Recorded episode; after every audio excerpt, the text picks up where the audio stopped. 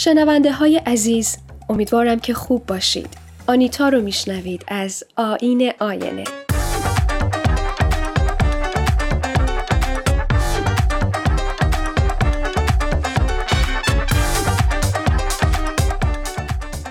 اگر یادتون باشه قبلا راجع به دوتا مجله صحبت کرده بودیم.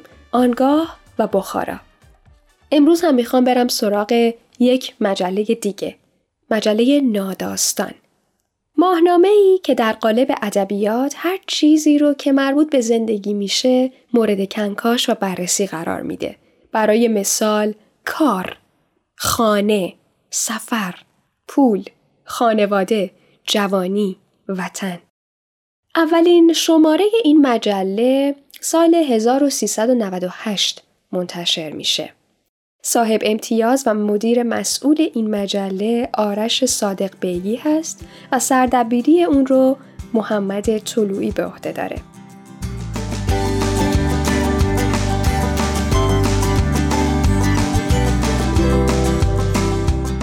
بخش های مختلفی که مجله ناداستان داره شامل زندگی نگاره، روایت های کوهن، روایت های مستند، یک مکان، یک سفر و غیر است. همچنین هر شماره از این مجله شامل یک بخش دیجیتالی هست به اسم به علاوه که اون رو می‌تونید در وبسایت اصلی فصل نامه ناداستان مطالعه بکنید. اخیرا هم یک بخش جدید اضافه کردن به اسم شنیدستان که نسخه شنیداری نوشته ها رو می‌تونید باهاش گوش کنید.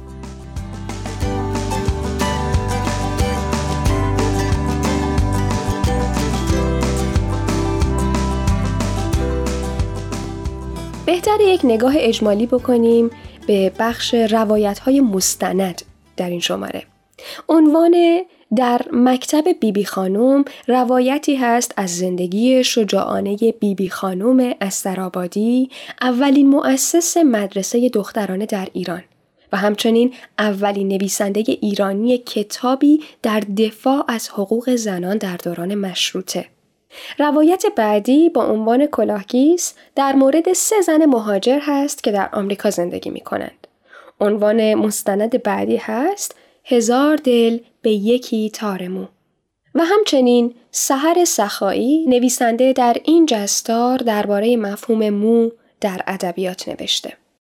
به یکی دیگه از عناوین این شماره از مجله می رسیم.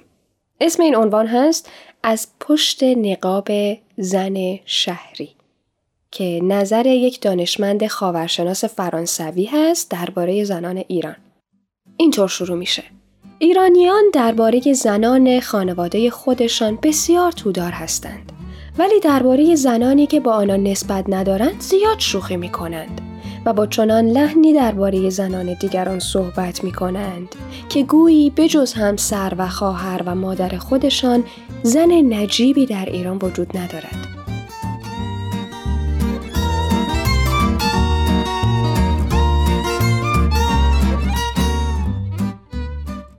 در مورد سایرین نه فقط شک و تردید بلکه آشکارا سوء نیت زیاد به کار می‌برند.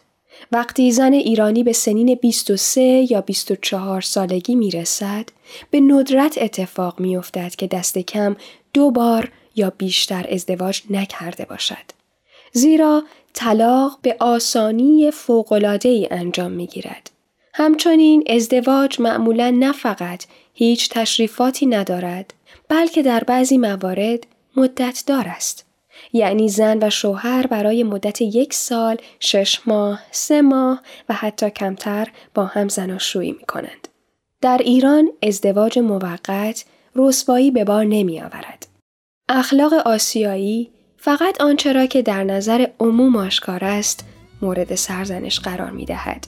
نه کارهایی را که پشت دیوارهای اندرون می گذرد. نوشته بود از کنت دو گوبینو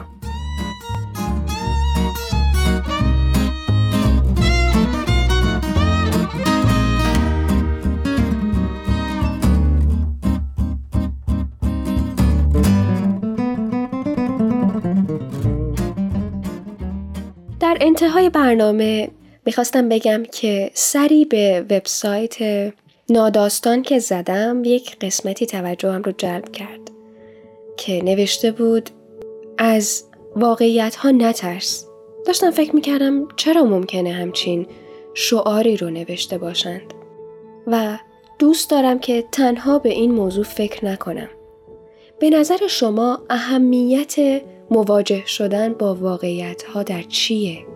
یا اینکه ما خودمون پیش خودمون چقدر فکر می‌کنیم که از واقعیت ها نمی ترسیم و چشممون رو روی واقعیت ها نمی بندیم.